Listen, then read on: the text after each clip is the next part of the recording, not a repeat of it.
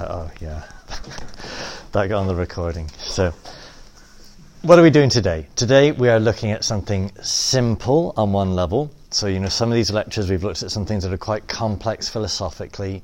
Uh, this should be relatively straightforward, but there are some bits of information I want to make sure you hear. Also, some applications about certain commandments, and in particular, uh, some of the what we call the five precepts of the church. So today we are looking at the commandments, which means we're going into a whole new section of the catechism.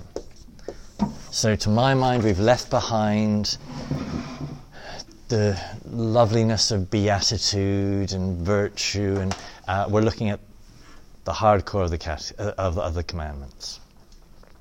So, a few takeaway points. The commandments are referred to as a coherent whole, is how the Catechism describes all the commandments.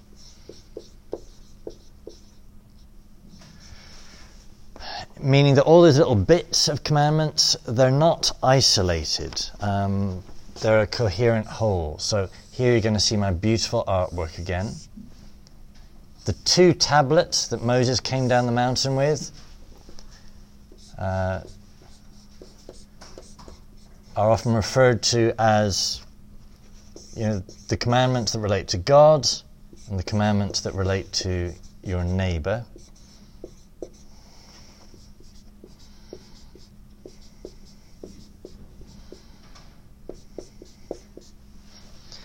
Just noticing as I was praying in St. Joseph's Chapel just yesterday, one of the images around the wall is, is just this image, printed just like this, of the two tablets of the law. Those duties that relate me to the Lord and those duties that relate me to my neighbor.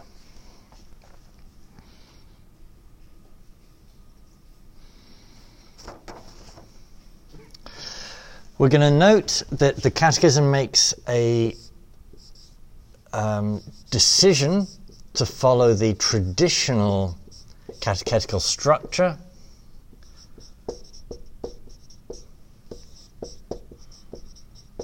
Namely, the commandments. So, not structure the moral life around the virtues, the way St. Thomas does. Um,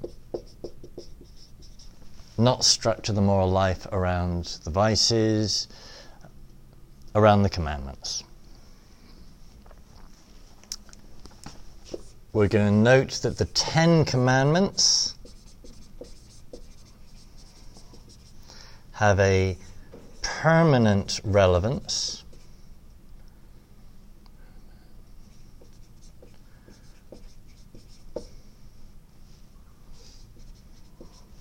That they underpin the Sermon on the Mount, so the relationship between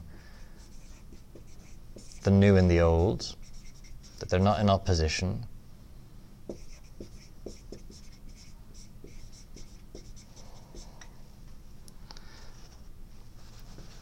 We'll also note that they're referred to as the ten words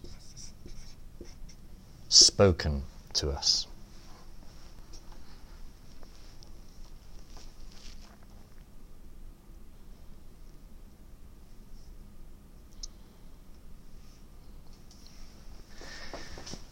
And then the precepts of the church.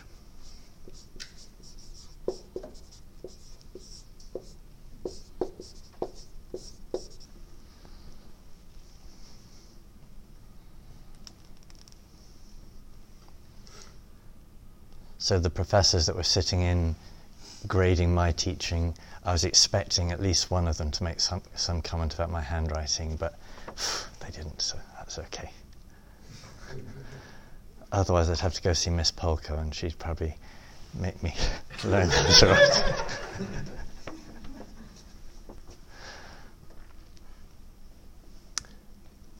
okay, memory test, catechism test, catechetical formation test. Who can tell me what the five precepts of the church are? Any of them. Any of them. Mass on Sunday. Wow, okay, very good. which is the first one. Okay, yeah. Mass on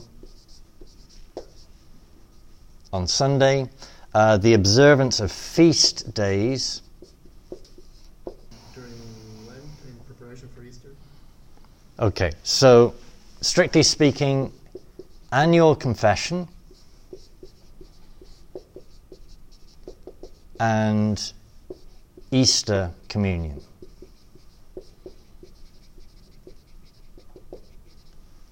So you're required you're required to go to communion once a year in the Easter season. You're required to go to confession once a year. The precept doesn't say when, but obviously, if you're going to go to communion once a year at Easter, the implication would be you're going in preparation for that. And thus, standard Catholic practice, we see a lot more people at confession in Lent than we do other times of the year. I'm going to note the correspondence here of frequency. Once a year communion, once a year confession. If one's getting more frequent, you expect the other one to get more frequent as well. Whereas we've got this dynamic among lots of people who might think, well, I kind of do go to confession, and they go once a year, but they're at communion every Sunday, and it doesn't even occur to them, shall I go to communion? Just they trot up in the line like everyone else. Um, the law of the church implies a correspondence and frequency here. Fifth, anyone? Support the church. Yes, though interestingly, Provide the needs of the church. yeah, okay, yep, yep, tithing, supporting the church. Oh well. Okay, so page one, I've got some general comments about um, how the catechism's been written to start with, noting the structure of part three. So, as we've gone through this course, I've tried to note to you why the catechism's been put together as it has. So, as I say, there are two parts of the section of the catechism we're looking at life in Christ. First section, a long introduction with many subsections. And I said we've spent the first half of this course summarizing that section. Whereas if you look in the Catechism, that was the shorter part of it, but we've spent most of our time on it. Um, and that was the direction I was given. This is an introductory course, so actually focus more of the attention on those introductory questions. So we're now going to really kind of pick up speed as we're going through the rest of the Catechism. So as of today, you have no more written assignments, but you do have more reading lecture by lecture in order to kind of get through the material. Section two of the Catechism, uh, its moral presentation, is on the Ten Commandments, yeah? One more reading. Uh, one more writing. You didn't have to remind him, Jake. Oh, yes, you do. Okay. But you're right, we do. We But do. We don't have any more assigned from this point forward. Yes, We've been assigned yes. already. Yes, so I had assigned it already, but yeah, okay, okay, you're right. So that's also on the recording, so they're going to hear me make lots of mistakes today. So this it's great. This is. I was going to say I don't need to say the litany of humility today because I've just got a few few things the Lord's given me today, just freebies. okay. Okay, what do I, what do I note here? Uh, I say the Ten Commandments, I say, are the traditional catechetical structure for morality. Um, say St. Thomas's Summa was structured around the virtues and vices, but the Catechism's editors chose, and I here quote Cardinal Schönborn, who was the principal editor of the Catechism, to follow the proven framework of the Decalogue, because it has been used by centuries of catechisms. Quoting again, the expositions of the individual commandments all begin on a positive note by drawing attention to the virtues and attitudes that correspond to the commandment in question. For example, the article on the first commandment expounds the theological virtues of faith, hope, and love. But the structure is around the Ten Commandments. And, you know, when we look down the centuries, all the catechisms or all the major catechisms have always taken that as their structure. But I've noted that the kind of content of this catechism is very virtue based, even though it's taken the structure of the commandments. And so it's significant that it starts the first commandment by expounding on three virtues faith, hope, and charity. And it describes them as virtues. Um, okay. Next point. Uh, I said the permanent relevance of the Ten Commandments. So, yeah, we live in a world, everyone wants to be modern, progressive. You know, the commandments, that was the old stuff. Um, the media love it whenever they hear somebody say, oh, the, a new set of commandments, as if we can get rid of the old ones. Um, the Catechism has got the old ones in there. Uh, why? Well, I say the then Cardinal Ratzinger uh, argued for structuring the Catechism around the Ten Commandments by noting that the Decalogue underpins the Sermon on the Mount and all of St. Paul's moral exhortation. So the new stuff, the new covenant, you can't have that without the underpinning of the old. Uh, Francisco, can you read that quote from Romans? Owe, owe no one. Owe no one anything except to love one another. For he who loves his neighbor has fulfilled the law. The commandments you shall not commit adultery, you shall not kill, you shall not steal, you shall not covet, and any other commandments are summed up in this sentence You shall love your neighbor as yourself. Love does no wrong to, the, to a neighbor. Therefore, love is a fulfilling of the law. So St. Paul there isn't pitting the Ten Commandments against the law, the new law. I go further, I say any attempted pitting of the New Testament against the law, because you know there's other contexts where St. Paul does bash the law, so I say mistakenly identifies the Decalogue with the law, whereas St. Paul, whereas in St. Paul, the law that St. Paul says we've been set free from is the Torah, not the moral life articulated in the Decalogue. So the circumcision, the not eating pork, the, all those things are part of the Torah, but they're not part of the Ten Commandments. And that's what we've been set free from. That's what St. Paul is saying the law we've been set free from. Which is very simple point, but you know, you will sometimes hear a parishioner or somebody say, Ah, but we've been set free from the law. Well, which law? yes, you've been set free from the pork restrictions and the needing to sprinkle the blood on the altar and the, the Torah. You haven't been set free from the Ten Commandments. Because that's, if you remember earlier in the course, written in your nature, written on, on your heart.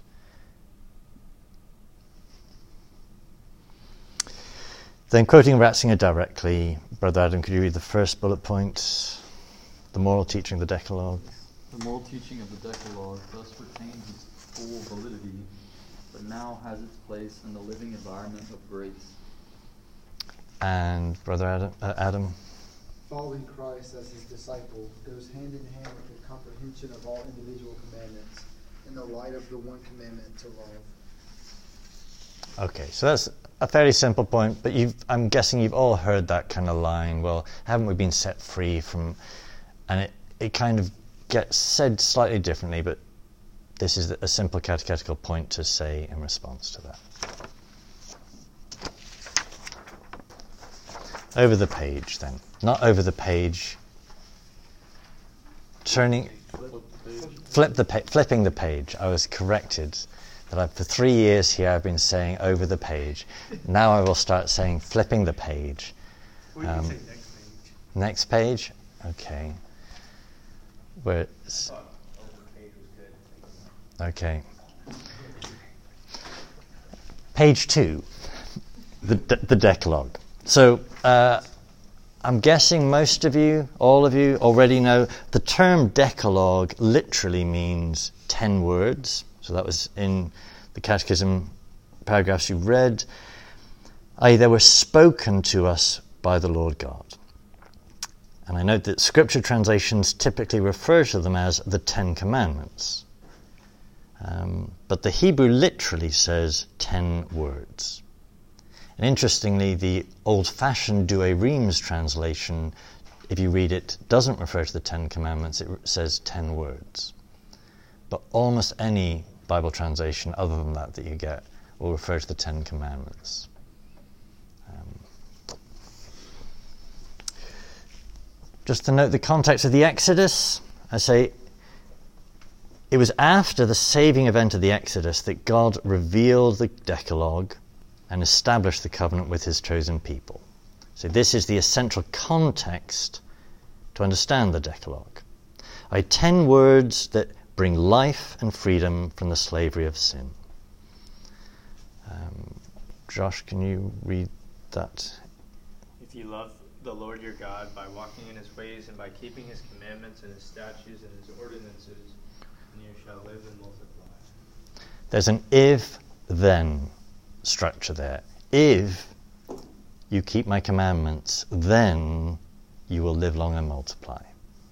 Um, and when is that being said? They've come out of slavery, they've been rescued, they've been chosen as his people. There on the mountain, they make, they make a deal with God, a covenant, an agreement, a contract. If they do that, keep his commandments, then he will be faithful to his promises. They will have a land, they will be the people, they will be fruitful. How many of you, you none of you have done scripture yet? So the notion of covenant. So what is a covenant?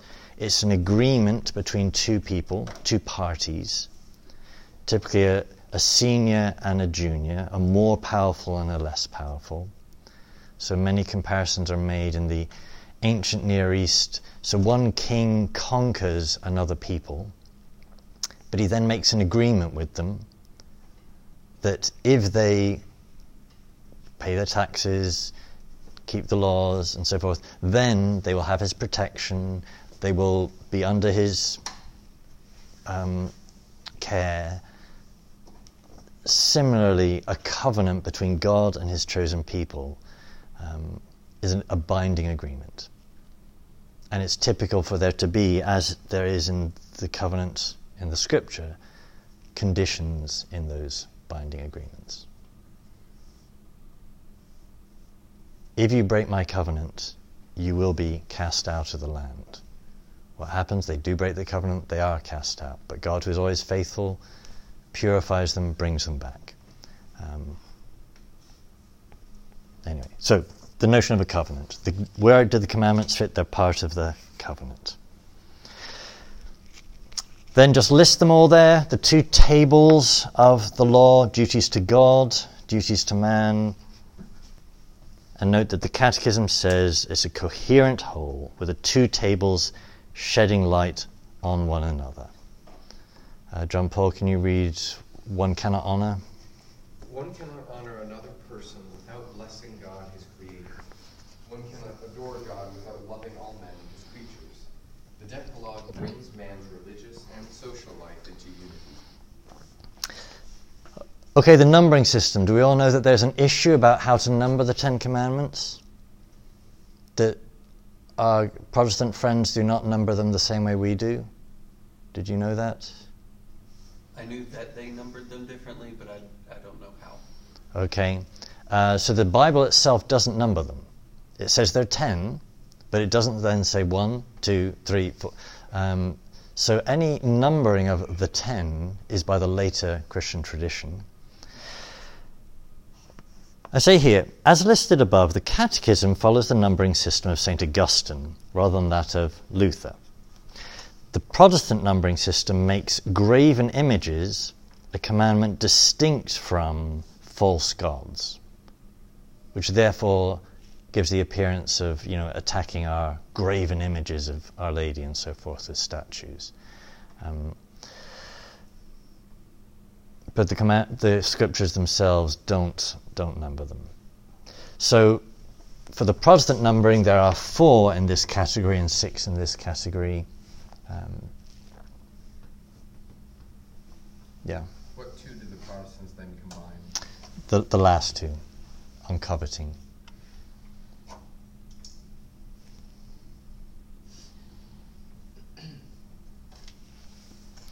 Okay, moving on.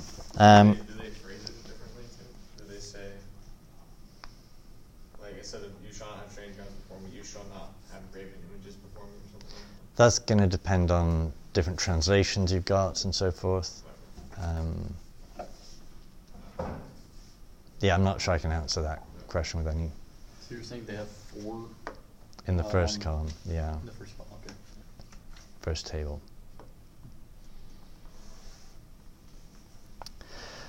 Okay, so this lecture is then going to unpack this table here, putting God first.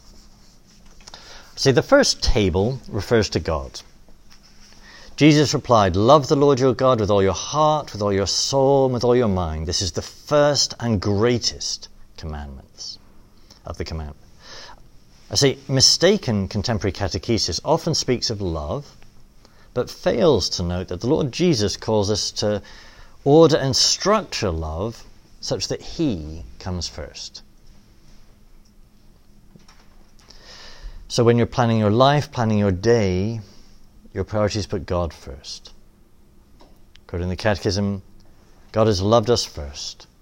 The love of the one God is recalled in the first of the ten words. The commandments then make explicit the response of love that man is called to give to his God. Then note the structure there. So, love of God is not a mere sentiment, it has a specific form. So, the Catechism lays it out. We commit ourselves to Him in faith, hope, and love. We serve Him alone positively in adoration, prayer, and sacrifice, negatively in rejecting superstition, idolatry, divination, and magic.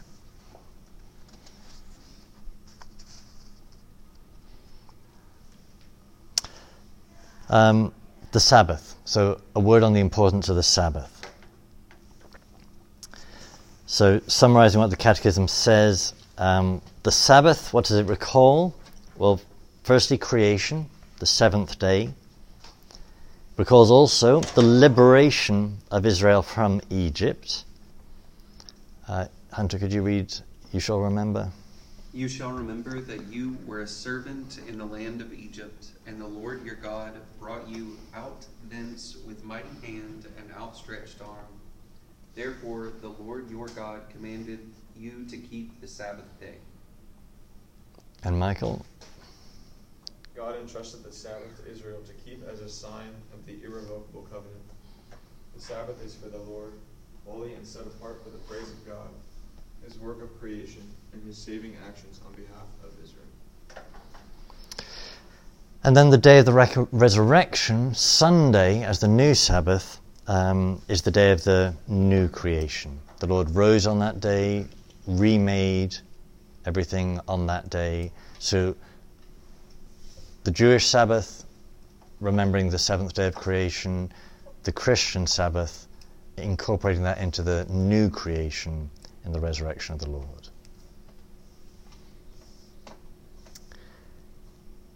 And we don't really, we can't really see historically a moment when that changed. You know, for Christians to be observing Sunday, not the Sabbath. You know, our Seventh Day Adventists and whatever will say that they're following the original whatever, but they can't point to a place in history where you can ever find Christians doing what they say is the original. Um, so all we can conclude is it was right there at the beginning, the acknowledgement that for Christians they're observing a new beginning, a new day of creation. So Sunday is the fulfillment of the Jewish Passover. Uh, Eric, can you read that quote from the Catechism? In Christ's Passover, Sunday fulfills the spiritual truth of the Jewish Sabbath and announces man's eternal rest in God. And Jake, can you read the last one?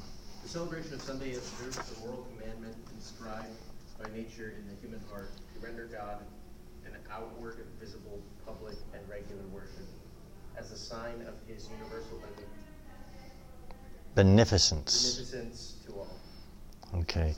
So remember when we looked at natural law earlier in this course, I gave you the example of a teaching that just from reason you can figure out you need to worship God and worship Him somehow with sensible signs because you are a sensible bodily being.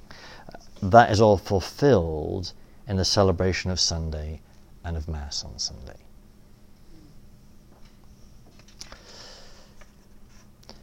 Uh, if we have time, there's some later pages on Sunday Mass. Um, but I'm first going to go through the precepts of the church with you. So, this is, as a catechism level course, among its other functions, supposed to make sure all seminarians get a kind of basic grounding in certain basics. I want to be sure you know the f- precepts of the church. So, later lectures in this course will summarize the Catechism's treatment of the second table of the commandments. But the rest of today's lecture will outline the five precepts by which the Church specifies certain practices that we must follow to live out the first table of the commandments, i.e., those duties we owe to God at somehow a minimal level. Just some general comments about the precepts. So I say the Church, our mother, gives us precepts in addition to the Ten Commandments. Not to punish us, not to make our life awkward, to help us. See, church law makes determinate many aspects of the moral law that are present in the natural moral law or in the Ten Commandments, but only in some kind of vague, indeterminate way. For example, the natural law requires humans to fast, but this is just a kind of general requirement. Thus, as a loving mother, the church law determines specific days when fasting is obligatory. Yeah? Can you explain that further? The natural law requires fasting.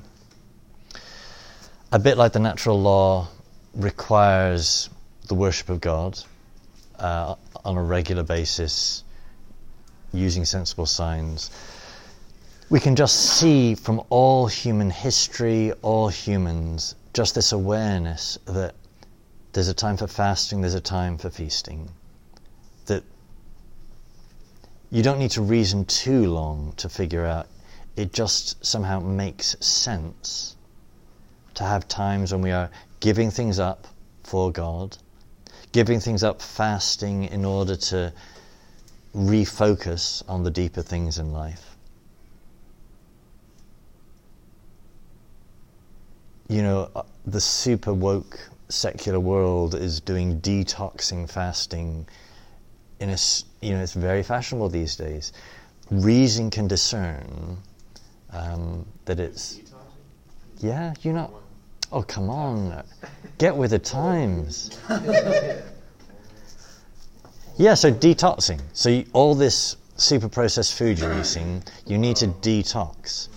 So you know nothing but water for the next three days and you will detox your body your skin will look radiant um,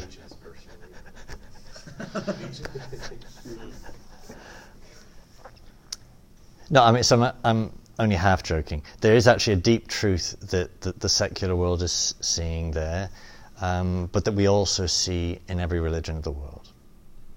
That's kind of a very brief natural law argument. Fasting is just natural to us.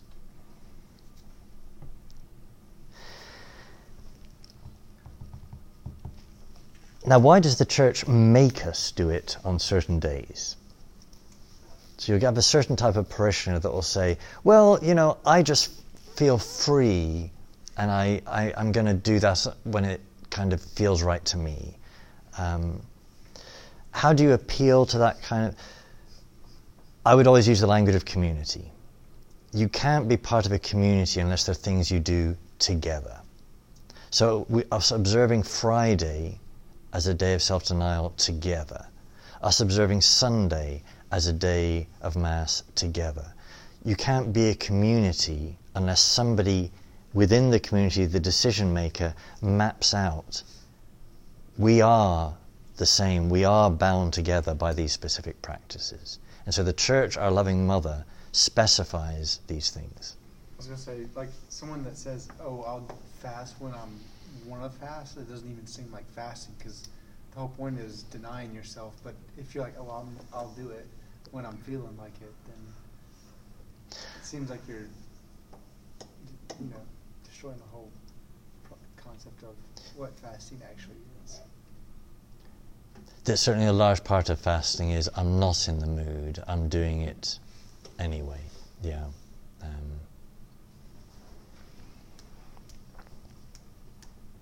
Okay, our next note I say these precepts bind under pain of sin.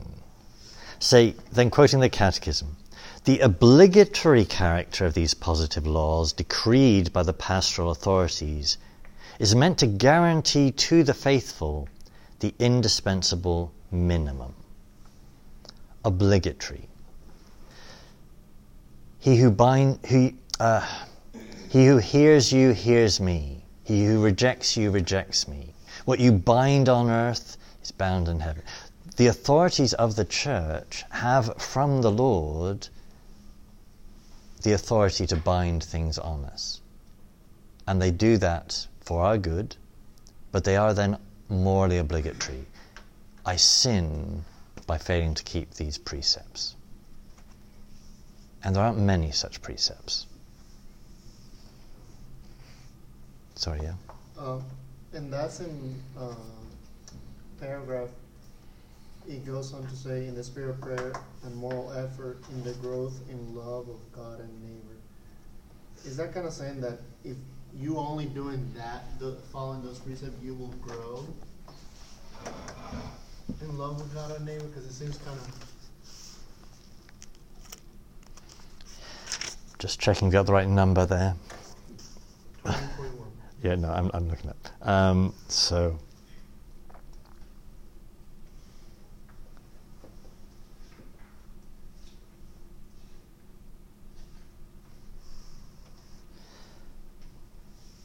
I think that's just the broader context. What does this do?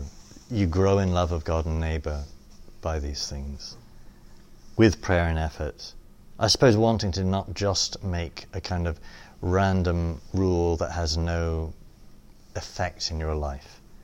That growth of love of God and neighbor, prayer, um,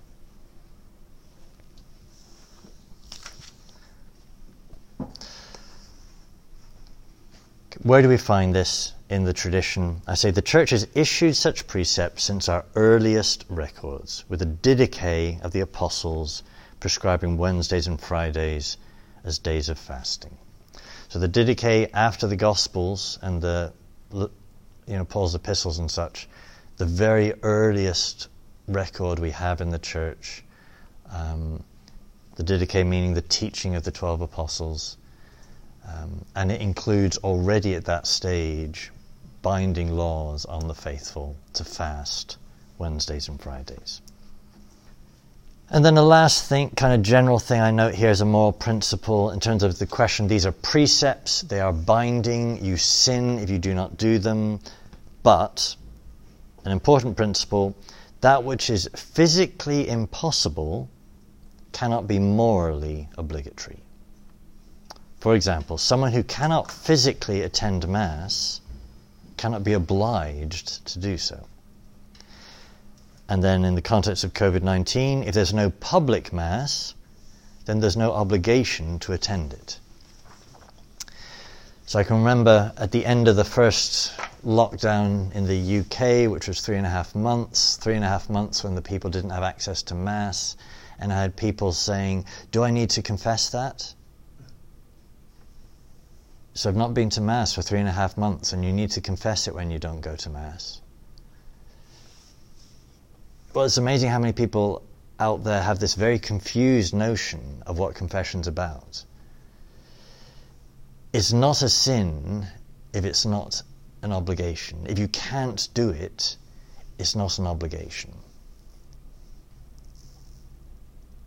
So sometimes we should confess things when we're not sure whether it's an obligation or not, and we kind of say that to the priest seeking clarification.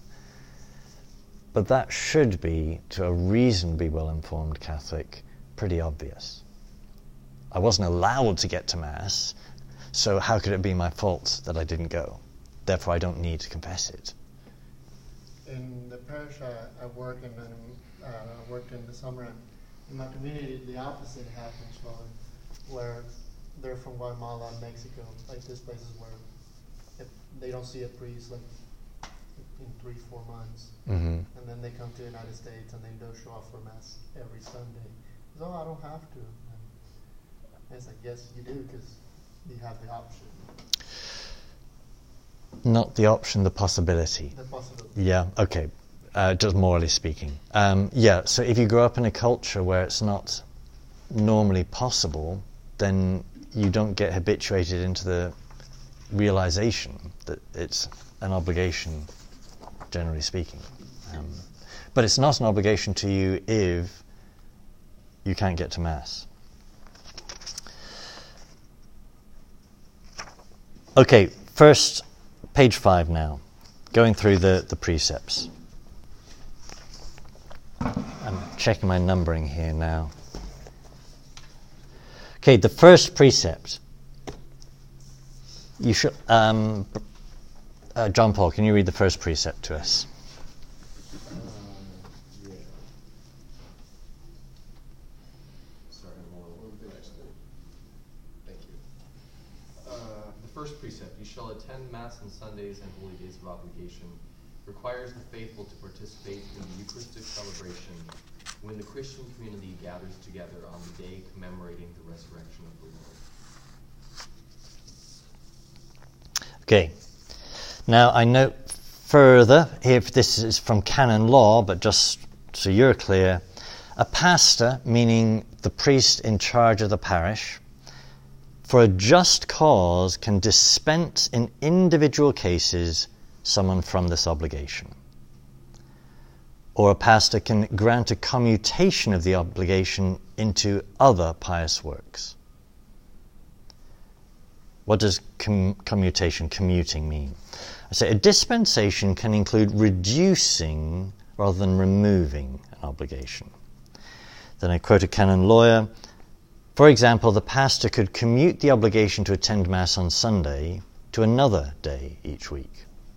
Or, for example, oblige someone about to go on vacation to say three rosaries rather than attend that coming Mass. So, I, as a pastor, can someone can say, I want to book this vacation in Outer Mongolia, and if I go there, I'm pretty sure I won't be able to get to Mass for, for three weeks. Is it okay for me to go? It's possible for me as a pastor to dispense them from the obligation for that time period.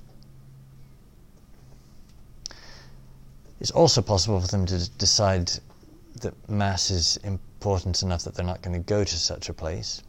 But the fact that the church gives such a structure implies that sometimes that is an appropriate thing to do.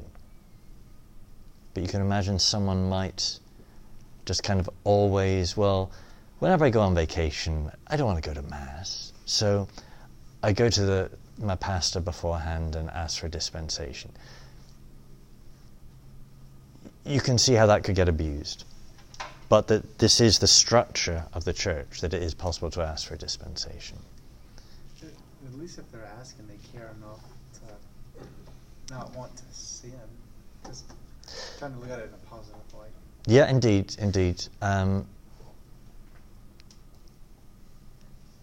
'Cause, like,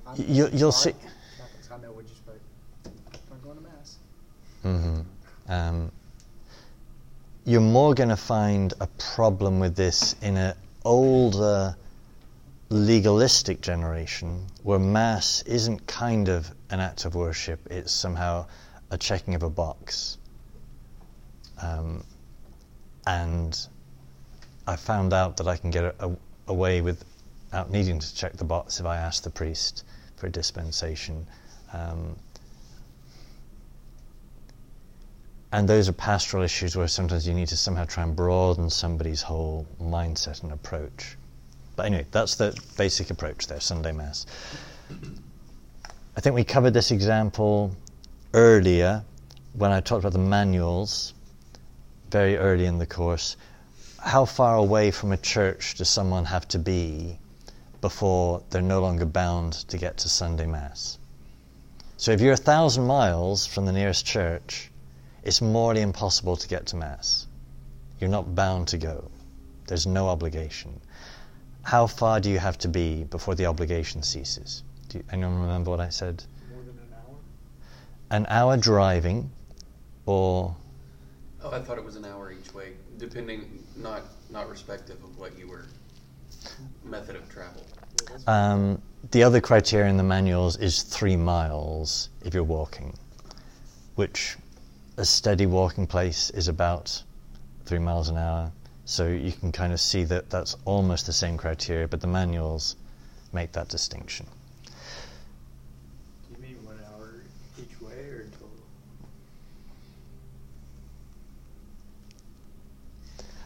Uh, I think each way, but I don't. So if it's three miles, that would seem to imply an hour each way, wouldn't it? If that's mapping out the same kind of time frame.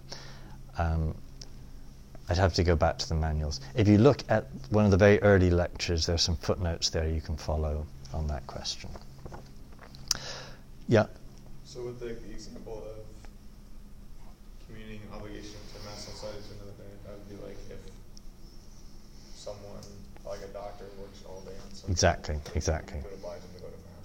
Tuesday. Monday, Tuesday, whatever. Yeah. But he's got a regular um, shift pattern that he works on a Sunday, and we need doctors to be working on a Sunday because otherwise people die in the hospitals. Um, so you can commute that to another day of the week, um, which is a way of expressing that actually this does still need to be lived out. Okay, second precept annual confession. Uh, Michael, can you read this one to us? Second precept, you shall confess your sins at least once a year. Ensures preparation for the Eucharist by the reception of the sacrament of reconciliation, which continues baptism's work of conversion and forgiveness. Okay, at least once a year. So, so I then asked the question more generally how often should someone confess? Say, and I articulate a principle. The frequency of our use of the sacrament should be proportionate to two things. A, the quality of our examination of conscience and our confession. For example, it doesn't make sense to confess weekly if you omit confessing venial sins and have no mortal sins. So if you're not doing a thorough examination and you don't have mortal sins, it's just going to be a bit weird going to confession every week. You read in some book that the saints went to confession every week, so you start going every week, but you don't start examining your conscience in detail, so you kind of don't really have anything to say. Well, something's not working out there. The other criteria B how much we avail of the other means towards salvation and holiness. For example, someone who makes a daily holy hour and attends daily Mass should correspondingly confess more than monthly. Conversely, someone who does not engage in mental prayer or weekday Mass will gain little from weekly confession of venial sins. So, going to confession is one of the tools to holiness, one of the tools to become a saint. You want to grow in the frequency of that in proportion to your growing in the frequency of the other tools to holiness. So we generally be recommending to seminarians uh, confession every two weeks or every one week, but that's because we're presuming you're doing at least a half hour of mental prayer every day, um, a significant part of your breviary, rosary, um, spiritual reading. If you're doing all those things, then proportionately the frequency of your confession should grow too. But if you're not doing those other things and you're going to confession frequently, it's kind of not going to work. So the image I often use is of a car engine. You know, the engine of a car has lots of moving bits. The gears, if one bit of the gear starts moving really fast and the other doesn't, the whole engine blows apart. But as one bit starts moving faster, the other bit moves faster with it, and the whole speed increases. You want in your spiritual life the speed of all those things to move together. Okay, I then spell that out in some examples. I say, so monthly confession. This I say is the standard advice for a parishioner who only attends Mass on Sunday. Weekly confession. I say advised by, among others, St. Francis de Sales. I know weekly confession was required for religious in the 1917 Code. And I note that weekly confession is common among the new ecclesial movements, as we call them. So, Focus, SPO, and so forth. You, are mixing in those circles, you will just find lots of young people going to weekly confession. Even daily confession. Um, Pope John Paul II's personal example. Uh, I can only imagine he was examining his conscience very well. Um, and for that to be done well, he would have somehow had a freedom, not an obsessive scrupulosity in looking at himself every day. So, this is one of the reasons your frequency of confession should be one of those things you discuss with your spiritual director so that it doesn't become obsessive, but rather it becomes a thing in freedom, a tool to holiness. Okay, so that takes us through briefly the second precept. Oh, sorry, over the page, top of page six. Yearly confession. So I know this is the legal minimum. Yeah, that is what the precept said. But a legal minimum is not a recommendation. See, I note this legal minimum, annual confession, need not be per se at Eastertide, according to the precept, but it needs to be at Eastertide if we're going to facilitate the worthy reception of Holy Communion at Eastertide, which is the third precept. So if you get a parishioner say to you, as you will sometimes have a clever parishioner say to you, um, ah, but you only have to go to confession once a year. Well, say, and are you only going to communion once a year? That's a line I've often used. And I said, that's fine if you're only going to communion once a year. Is, is that what you're doing? Is that you're, you're happy with that? Then that's all matching up. Um, yeah. Do you feel like that's a good recipe for salvation? No, it's not a good. The, the, the legal minimum.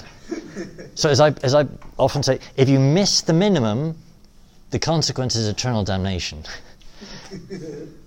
so you know if that's all you're aiming for is the minimum, that's a very risky strategy. Um, okay. Yes, I am right so far. Third precept, Easter Communion. Um, Hunter, can you read this one to us? The third precept you shall humbly receive your Creator in Holy Communion at least during the Easter season, guarantees as a minimum the reception of the Lord's body and blood in connection with the paschal feasts, the origin and center of the Christian liturgy. Uh, just note, I realize I haven't pointed this out. So, in each of these times when the catechism is saying the first precept, second, it then has in quotations from a much more ancient source what is the precept. Okay, I note then, in earlier ages of the Church, Holy Communion was a much less casual event than it is today. Receiving Holy Communion was taken seriously and only occurred occasionally. At the 1215 uh, Lateran Council, it was decreed that it should be received at least once a year at Eastertide, because people were receiving so rarely. And I note, as I've already said, annual confession and annual communion gives us an indication that the frequency of these two should be related. Weekly communion, but twice yearly confession, fails in this regard. And in particular, I note Pius X's call for more frequent communion was accompanied by frequent confession. I heard a very interesting talk by uh, Bishop Mark Davies, one of our English bishops, on this whole point. Uh, and he was going describing historically, you know, the early part of the 20th century, this change of practice could really be seen. The church promoting frequent communion but frequent confession going hand in hand with that. And somehow, after the 60s, we had frequent communion continue, if not accelerate, but confession drop out. So that one part of the church's reform stayed, but the thing that kind of made it coherent was lost.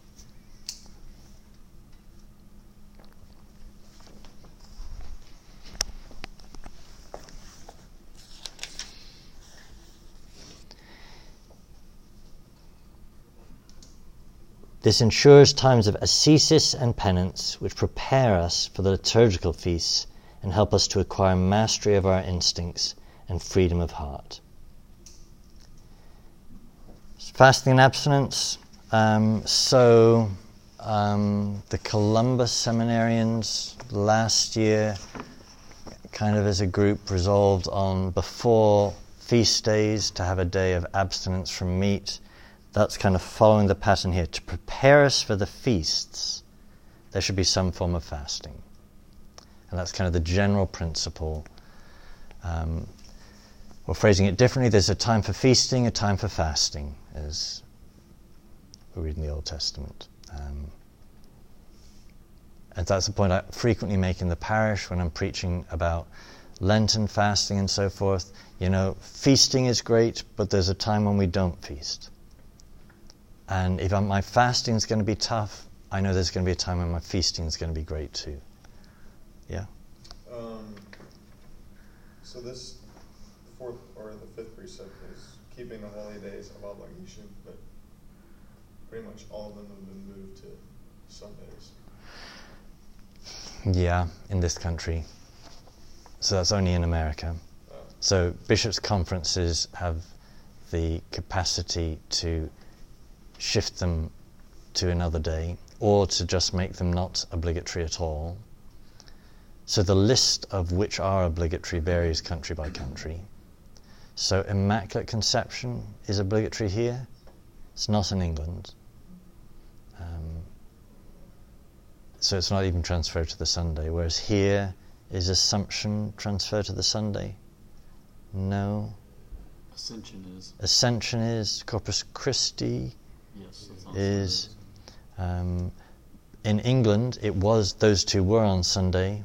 Now they've been flipped back to um, the kind of proper day, so that 40 days after he rose, he ascended. We observe it on the 40th, but now they're talking about moving it back.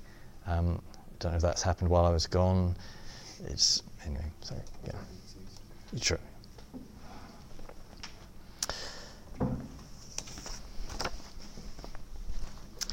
Then on your list there, um, tithing is the fifth precept.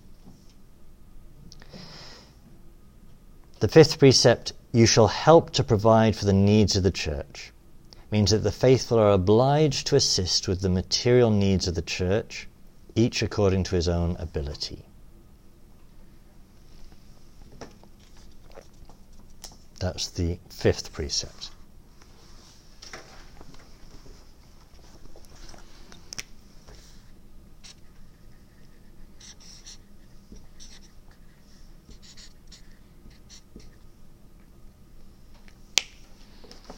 And I note um, that there's no percentage listed there by the church. Um, scripture gives the 10% rule. You'll find all kinds of new movements here in America, in particular, promoting that. But the script, uh, catechism doesn't give a percentage. Yeah. is there a reason why, like, all these requirements are like incredibly low? because they're the minimum, which was one of the points made at the beginning about them. They're establishing a minimum. If you, They- if you, if you, they could, um, but the point of a minimum with an obligation is if you don't do it, you sin. So a recommendation will be more, but a precept, if you don't do this, this is a sin. And the church, generally speaking, is, is wary of imposing obligations and kind of she should be wary of imposing obligations. Um, you don't want to force virtue, I guess. Or put people in a state of sin um, by making it too difficult for those that are weak. Let me skip over to page 8. Just to spell out um, the fourth precept on fasting and abstinence. So, as I said, if a parishioner says, Well, you know, I don't want to feel bound by particular days, who's the church to tell me? The point about community. You can't be a community unless you do things together. And the church says, Well, there are some days that have a significance and importance that all of us together are going to do this. And we impose this, therefore, on you as a precept, as an obligation. So, as a church law determines specific days when fasting is obligatory. So, fasting and abstinence from meat is on Ash Wednesday and Good Friday. So, Catholics aged 14 and older are required to abstain. Can you read that law for us? The law of abstinence forbids the eating of meat, but eggs, milk products, and condiments made from meat may be eaten. Fish and all cold blooded animals may be eaten, e.g., frogs, clams, turtles, etc. Did we cover the definition of meat in another? I can't remember how on earth that came in. Okay, so condiments are bacon bits, are bacon bits that have never ever seen a pig. Those are okay to eat on a Friday. You might, in the spirit of the law, say, I'm not going to put it on my salad on a Friday. Our bacon bits, however, because our food here is so wonderful, are real bacon. Therefore, we shouldn't have them on a Friday. Yeah. But isn't that a condiment?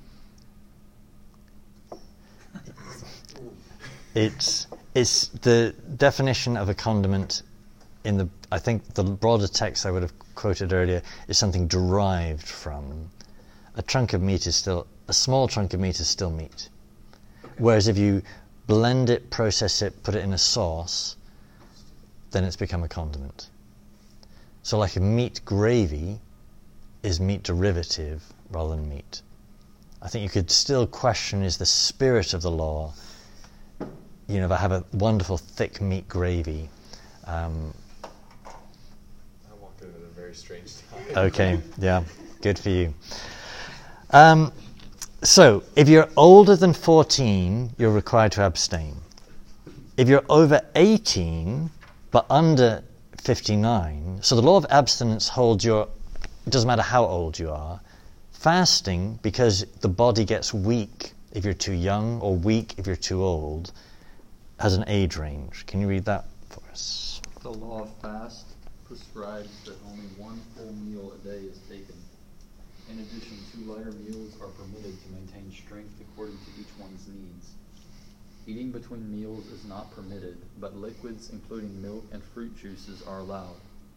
So the document I'm quoting there is from Paul VI, and that was a decree after the council. It revised various bits of church law on fasting.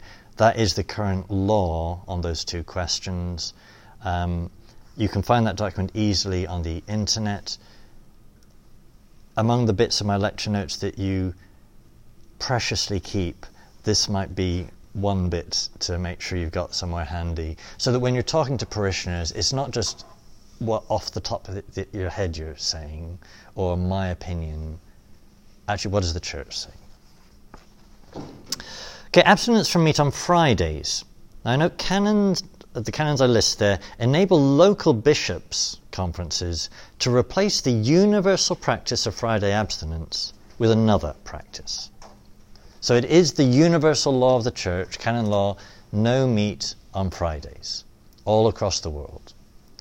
But in each country with a bishop's conference, they can replace that practice with something else. In America, I say, as of 1966, by determination of the US Bishops' Conference, on Fridays of Lent and Ash Wednesday, Catholics are obliged to abstain from meat. Other Fridays, the NCCB recommends, recommends nonetheless abstinence from meat, prayer, and penance, especially by eating less food. saying Friday should be in each week, something of what Lent is in the entire year. For this reason, we urge all to prepare for that weekly Easter that comes with each Sunday by freely making of every Friday a day of self denial and mortification in prayerful remembrance of the passion of the Lord Jesus. And in addition, other weekdays of Lent, um, the NCCB strongly recommends fasting. Yeah. So, the canon requires that they replace the practice with another practice, but we didn't do that. We just said we recommend it, but we're not requiring it, but they didn't replace it Yeah, I'm not going to stand here and attack the bishops. Um, but yeah, I think you could say that they didn't really check the box. The, the vision, I think, for allowing local bishops' conferences to do that was in some places, having people eat fish instead of meat, actually, fish was nicer. Um, or fish was more expensive, or so replace meat with something else in that culture. Instead, most places seem to go along with this thing of, well, we'll just make it easier um, which, as you're suggesting, doesn't really seem coherent. Okay, briefly, traveling. I say territorial laws, not personal laws. So there are some laws of the church that are defined for a person. So we have before us here a member of the Fathers of Mercy. He has laws that bind him, not because of where he is, but because of who he is, a member of the Fathers of Mercy. There are other laws that depend on where you are, they're territory. These laws are territorial, not personal. Meaning, if you pass through a country, while you're there, you're bound by those laws. So you pass through Canada on a holy day of obligation, you're bound by Canada's laws while you're there, but America's laws while you're here. Which means, among other things, you might conveniently travel to avoid all of them. but that would be a bizarre thing to do. But could you also then travel to get like a double obligation for one? Yes, you can, and I've had that. Ha- I've had that happen to me as well. Uh, you. Um, so, like, if a feast was transferred to the Sunday and you were in a place where it was not transferred, you would still be obliged to go on the original day, and then you would come back and celebrate it again. Yeah. Were, okay. Yeah. And for, and for me, hopping between Rome, the Vatican, and England, I had that combination many times. Um, but whereby I could celebrate Corpus Christi multiple times or avoid it multiple times. Um, okay, I think that's the, the general principle you've got there. Um, so, what have we been looking at today? The commandments. Um, noting this is the traditional catechetical structure being followed. Um, so, the rest of the catechism we're going to go through, we're looking at it commandment by commandment as we go through different things. And the catechism pulls together huge chunks of the moral life under the grouping of those Ten Commandments, which is the traditional way um, the moral life has been expounded down the centuries. So we noted before um, the Ten Commandments are in the natural law. All of the moral obligations are somewhere in there. That's the way the Catechism structures it too. All of the moral duties, they're in there somewhere. Where is it? Um,